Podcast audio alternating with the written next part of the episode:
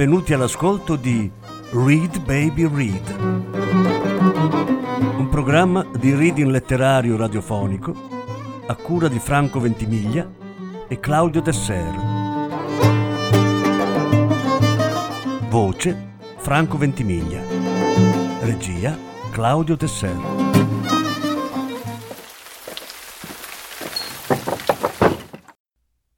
Michele Catozzi Marea tossica. Prima parte.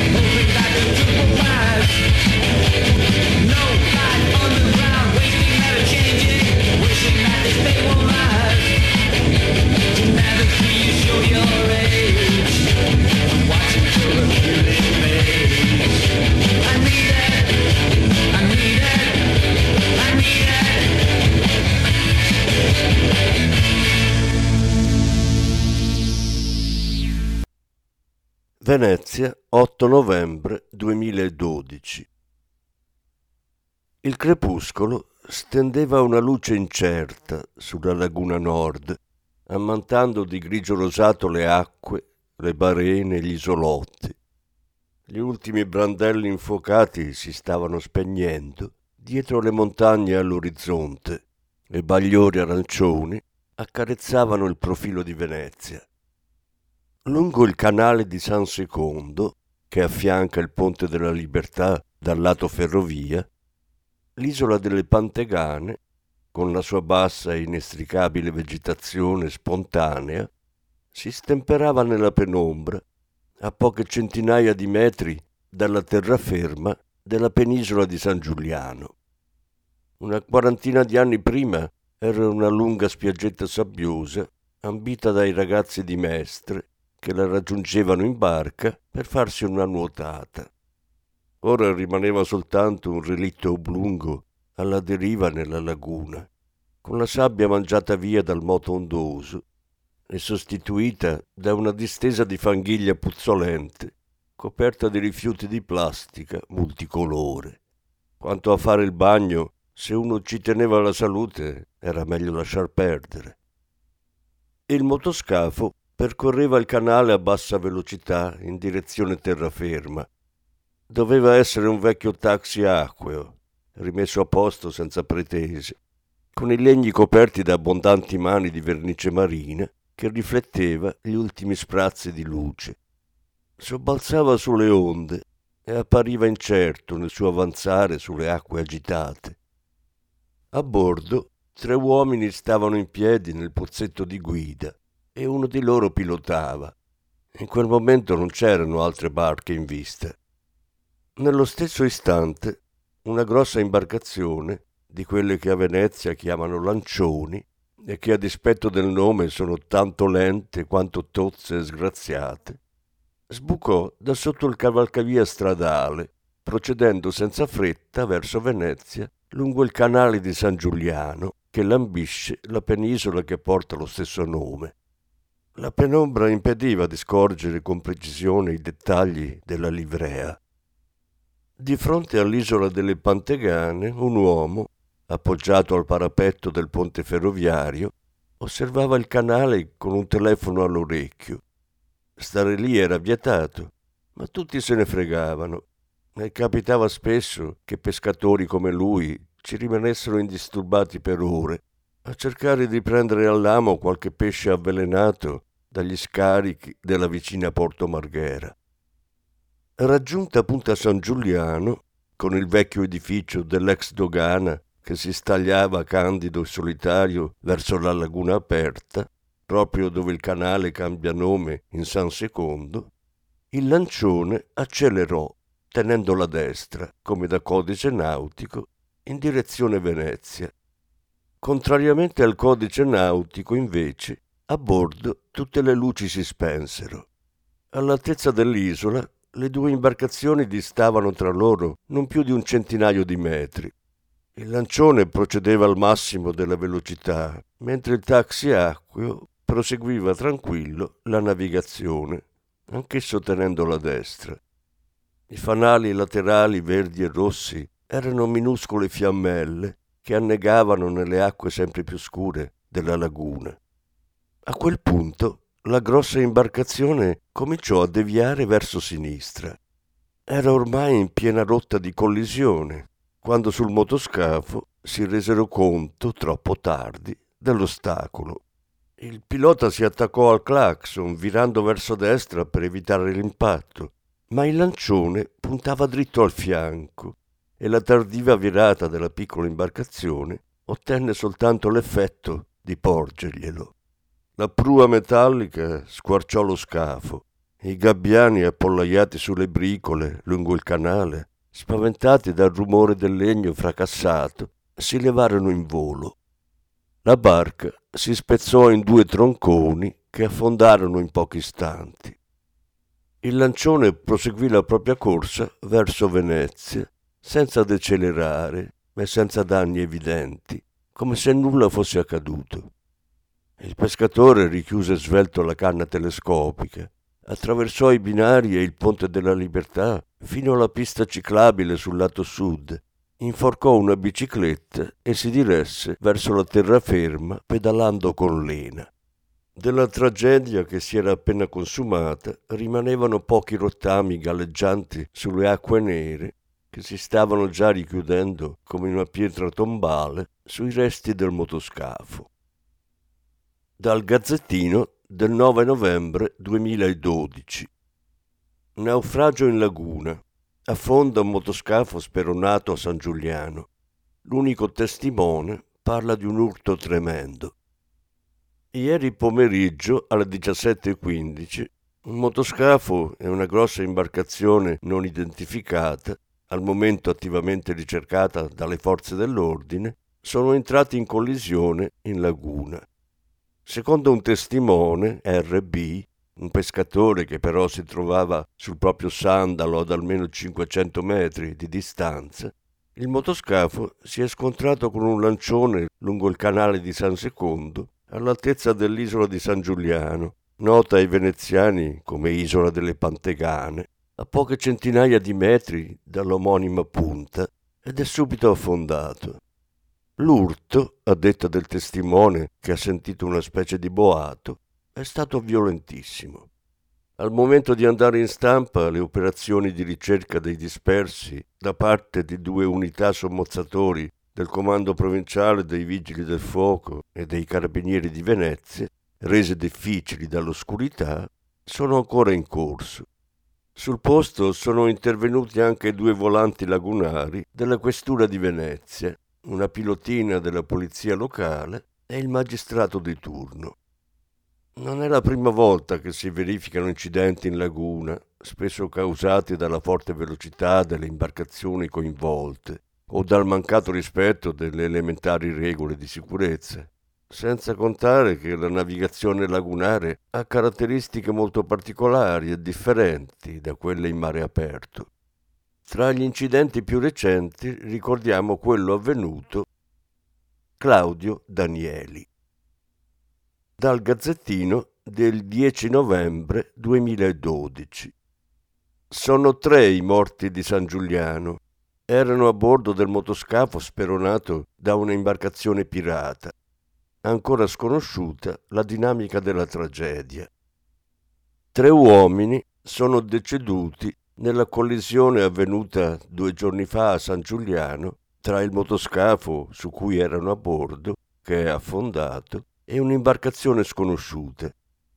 Si tratta di Ermenegildo Sartor, 70 anni, residente a Favaro Veneto, di Bortolo Vidotto, 68 anni, residente a Venezia alla Giudecca, e di Arnaldo Garufanin, 72 anni, residente a Marghera. Proprio in quest'ultima città i tre pensionati erano molto conosciuti, in quanto erano nel direttivo della Cassa Peotta, Bar Centrale, da Nallon, rispettivamente nel ruolo di segretario, presidente e tesoriere.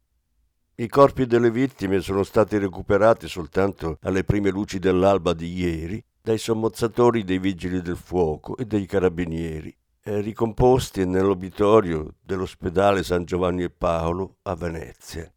Grazie alla targa del motoscafo e ai documenti trovati sui cadaveri, le vittime sono state subito identificate. Le famiglie hanno poi effettuato il doloroso riconoscimento.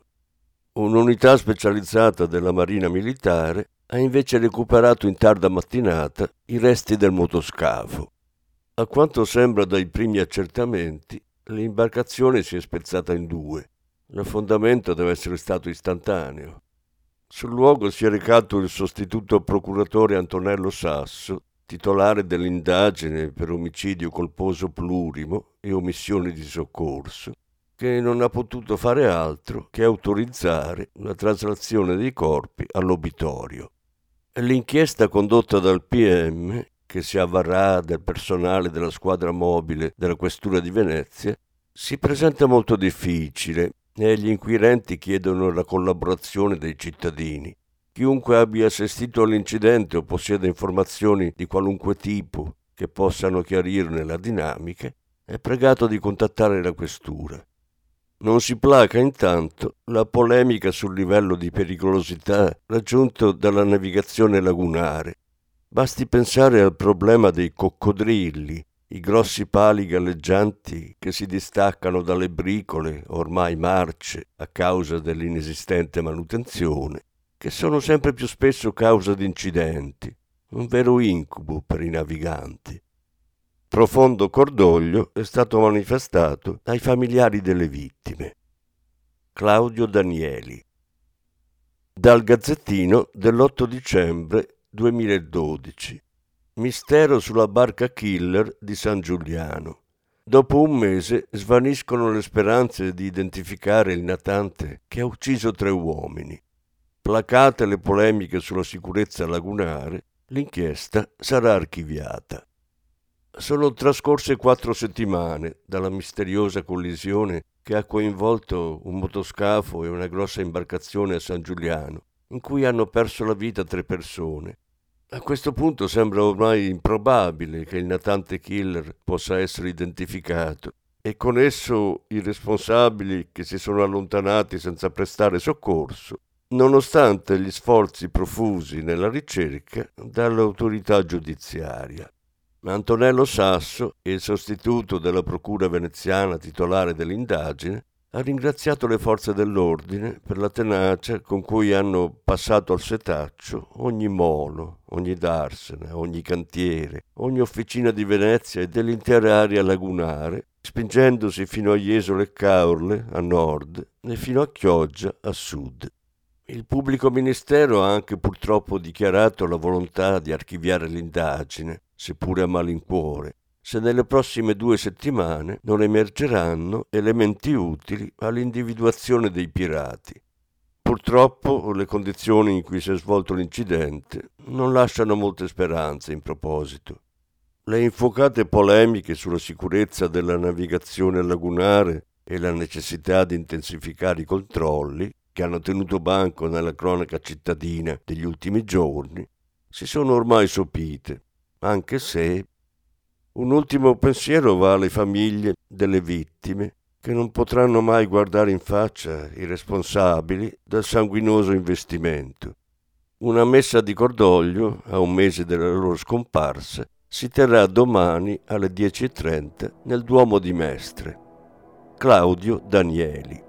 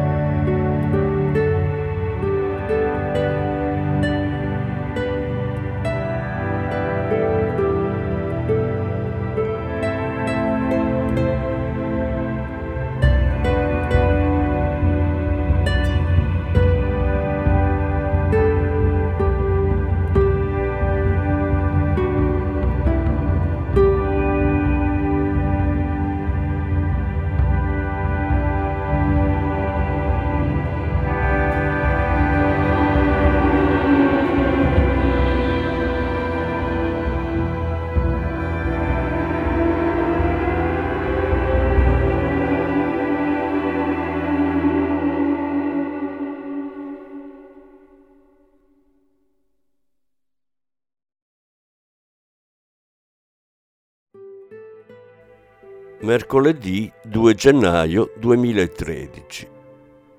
Le dita della mano spuntarono dal suolo ghiacciato. L'urlo dell'operaio trafisse l'aria gelida, facendo bloccare la penna che a fatica stava sbancando il terreno. Cosa cazzo succede? urlò l'operatore del mezzo, sputando il fiotto di parole in una nuvola di condensa. Mario, c'è morto là! Rispose un tipo smilzo in un italiano incerto, con il braccio magro che puntava verso la buca maleodorante di effluvi chimici, senza riuscire ad articolare altro. Come un morto? Guarda mano! L'operatore fece sgusciare a fatica la propria imponente mole dall'abitacolo e saltò giù dalla scavatrice per vedere meglio. Porca puttana! Bregan, corri a chiamare il capo! ordinò infine. Quello lo guardò con aria insulsa. Chiamare Menchetti! tradusse l'altro in italiano, aggiungendo un Forza, forza, forza! accompagnato da un eloquente gesto della mano. Bregan si fiondò verso un prefabbricato che sorgeva un centinaio di metri ai margini del cantiere mulinando le braccia quasi stesse nuotando nell'aria. Un minuto dopo, avvolto in un enorme giubbotto arancione che ne faceva risaltare il fisico appesantito, arrivò il capo. Dov'è? chiese ansimando. Domanda inutile. Il capannello di operai non lasciava spazio a dubbi su dove fosse l'epicentro della loro attenzione. Casso! Fu infine l'espressiva e autorevole esclamazione del capo, che in quel modo validava ciò che tutti ormai avevano capito da un pezzo, e cioè che sotto quel terreno intriso di scorie c'era un cadavere.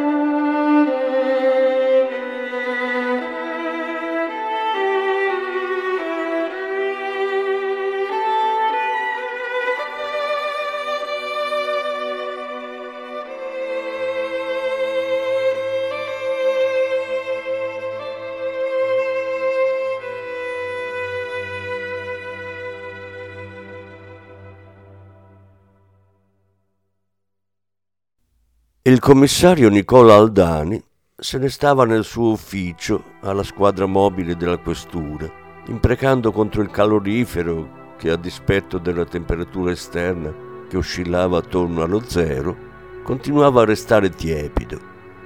Era il primo mattino feriale di quella settimana assurda tra Capodanno e l'Epifania.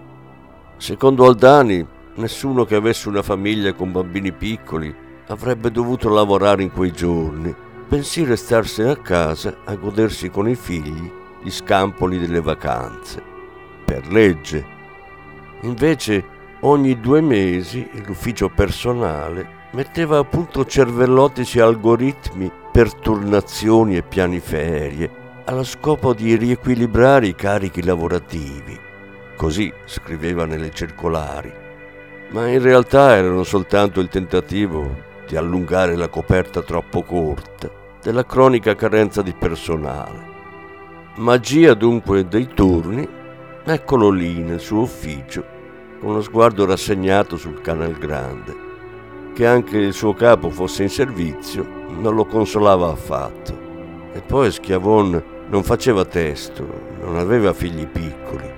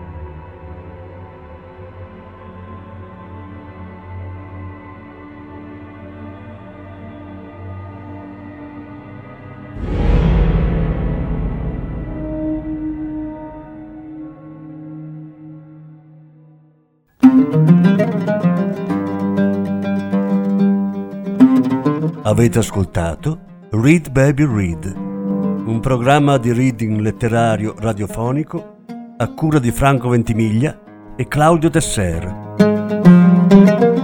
Grazie per l'ascolto, alla prossima settimana. La successiva parte sarà trasmessa la prossima settimana.